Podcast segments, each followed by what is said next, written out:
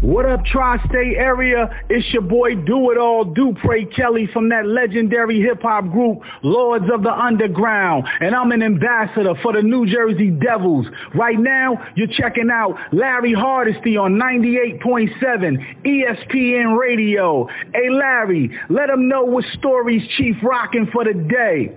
You never know what you have. I got you, partner. Hour number two. All right, Nikki, you heard what the man said? Let's go. Now here is the top news stories of the day with Larry Hardesty. Let's talk NFL, shall we? The rule proposals, there's some changes. Adding a booth umpire and tech advisor for the referees. Yes, the NFL making plans to experiment in the 2020 preseason with new officiating positions that would be similar to a sky judge. The experiment would include creating a booth umpire and a senior technology advisor who would each have access to video and the ability to either make officiating calls or communicate to the referee based on what they see. Longer timeouts, longer timeouts. Hey, did you hear? We've got another series for you next season. You love The Last Dance? Well, we've got the Tom Brady series. Yep. Brady's journey to each of his nine Super Bowls with the Pats will be the subject of an ESPN series released next year entitled The Man in the Arena, Tom Brady. The nine episode series will include a look from Brady's perspective Brady's perspective at the six NFL titles and three Super Bowl defeats he was part of. The series will be produced by us, ESPN 199 Productions, that's Brady's production company, and Gotham Chopra of Religion of Sports. Ryan Fitzpatrick says he's excited to team with Tua Tagovailoa, but he still wants to start. He says, listen, I'm as competitive as they come, so I want to go out and start. We'll hear from Ryan Fitzpatrick in a moment, but first, I want you to hear from Jim Rooney. He was on DiPietro Canty and Rothenberg today, and he says, you know what? I'm happy with the progress the NFL has made this week in regards to making those adjustments to the Rooney Rule. I like where where we got to with with two in the pool. You know, the idea that, that you have more than one candidate, one minority candidate, I think really does change the mindset, and all the science shows that that it, that it helps people sort of look beyond their biases. So I'm glad we did that, at least for the head coach head coaching position. I like that we went to the coordinators and and the assistant coaches that there's now going to be a Rooney Rule requirement there, and then I like that that in all of the jobs. We're including minority and women candidates for you know uh, uh, you know office office jobs, PR jobs, etc. So so that's good, and I think we should we should celebrate that we made progress this week. But then we need to make a little bit more. As I mentioned, Ryan Fitzpatrick was on Zoom with our Cameron Wolfe, and he says, "I want to play." Yeah, I just think there has to. I mean, I'm I'm as competitive as they come, so I want to go out there and start. I know there's a lot of forces that go into it from all kinds of different uh, sides. So uh, whether that happens or not, who knows? But I know that in order for our team to be successful, whoever's playing in that quarterback room has to be successful. So whether that's me out there doing everything I can to put the team in a position to win, or whether that's somebody else, you know, be it Tua that is out there doing it, and I'm going to do the best I can uh, to help him to make sure that our position is doing the things to make our team win. And that's just kind of that's my mentality. That's how I think about it. But you know me very well, I think, from last year, and you know I want to be out there competing on Sundays. No question about it. And you know what? He he's good enough to be the guy that makes you want to continue to play him. But if you're Miami, you have to make a decision, and I think Tua clearly is the future. So if he's ready to play, you got to put him under center. We'll talk about the NCAA in a moment, but I want to tell you about Aldon Smith, who says he's grateful for his chance with the Cowboys, but Trey Wingo on Golic and Wingo this morning said, you know what? The Cowboys, they overpaid for the big fella. This is a guy who hasn't played a game. Hasn't played a game since 2015. And oh, by the way, comparatively, yeah, they got him for a bargain, but who was bidding for Aldon Smith? I actually think they paid him way too much money. Remember, Smith had been suspended since 2015 for violating the NFL's personal conduct and substance abuse policies. Well, we're talking about economics, right? Well, the Power Five schools will lose $4 billion if there's no football season. Heather Dinich was on Get Up, and you know what? The Power Five commissioners, they plan to pay and they plan to play in the fall to get some money.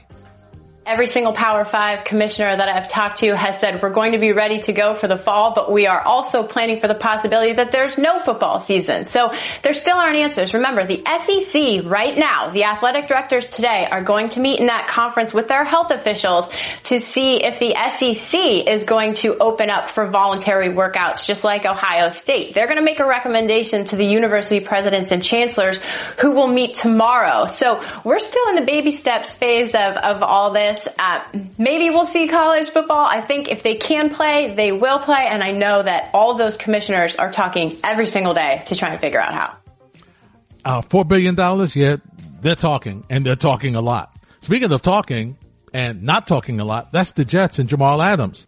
They don't seem to be biting on the long term deal. That's what Kay LaGreca talked about today on TMKS if you have a great player and you know he's a great player, well, you got to pay the going freight. Somebody's going to. Somebody's going to pay Jamal Adams that. So yeah, but, why won't the Jets do it? Yeah, but you can't always run your business based on somebody else is going to sign him. We don't know what other teams need. Like the Dallas Cowboys are a team that I think can compete in the NFC East. So maybe they feel that this is the player they can get him over the top. So they might be willing to give you a first round pick. Jets are still in rebuild, right? We don't expect them to be great this year. If you get a first round pick from Dallas plus your first round pick that might be, you know, in the top five or six next year, can't sneeze at that. You really can't because if it's going to take a couple of years for the Jets to be good. But Don, you can't get that draft pick from a team that's about to win. You just can't. The Dallas Cowboys, even if they win the Super Bowl, right? Which I don't know if they will, but I think they could be in contention if they get Jamal Adams. You get the 32nd overall pick. That alone is not enough to change your franchise. But if you you keep the first round pick you already have, you got two first round picks, and maybe Dallas was eight and eight last year. Maybe they stumble and that pick turns out to be in the top 20.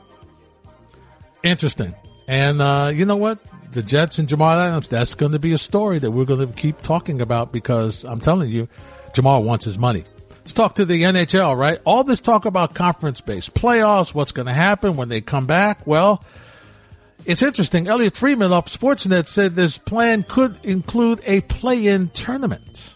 It's 5 12, 6 11, 7 10, 8 9, and it will be bracketed. So, you know, you're a big NCAA tournament basketball fan. In the NCAA tournament, the 8-9 winner plays one. The 7-10 winner plays two. The 6-11 winner plays three. And the 5-12 winner plays four. All right, so let me break that down for you. The top four seeds would be determined by their standing points percentage when the regular season was paused. They would receive byes through a round of play-in series, best of five, that would feature the fifth seed to, through the 12th seed, and that's what Elliotte explained to you. Well, it just won't go away, right? The last dance. Yeah, well, our good friend Bomani Jones on the Right Time podcast spoke with Sam Smith. He was the author of the Jordan Rules. And Sam says, you know what? All this talk about Horace Grant being a snitch when it comes to sourcing for his book, he said it's moronic thinking because these folks were quoted on the record. So now, in 1988 or 89, when this 22 year old kid from rural Georgia comes to Chicago, finally I can get the information to write a book about the Chicago Bulls because Horace Grant, who is, you know, has never basically been out of Georgia his whole life, has now come to Chicago, can show me the way. I mean, this is such moronic thinking. I don't get how this keeps coming up. You know, it's just alone the notion if you read the book, like it, people are quoted on the record. It doesn't say league sources. Phil Jackson is quoted. Michael Jordan's quoted. They're all quoted saying stuff all the time. You know, and Michael brings it up. And, and he brought it up because he doesn't like Horace. That's why he brought it up. Because Horace was the one who said, you know, hey, quit picking on guys. That was the interplay. I mean, I love that stuff. That was great stuff. You know, Horace enjoyed it too. But this notion of that none of this could have happened without Horace is so stupid. I, it just amazes me. Now, Sam told Bomani there's a lot of media folks who really sided with Michael and they turned on Sam, those members of the media, because of the book. So he felt the choice was who do you want to hang with, me or Michael Jordan? there's a lot of media sycophants with Michael too, who are still trying. There's always been, you know, people in the media a lot trying to, and that's what happened a lot when the Jordan rules came out I had a lot of media turn on me because, like, who do you want to be friends with, me or Michael Jordan? Who's going to help your career more if Michael Jordan likes you versus, uh, you know, it's not a matter of like or dislike. You know, in Chicago, I, there was incredible scenes. You know, the TV would do like uh, things walking, you know, like where they walk outside and reporting, like in the rain, you know, holding an umbrella, like you wouldn't know it's raining. And they did a walking thing, and somebody kicked the Jordan rules down a sewer. Poor Sam Smith, huh? Still asking questions about the Jordan rules.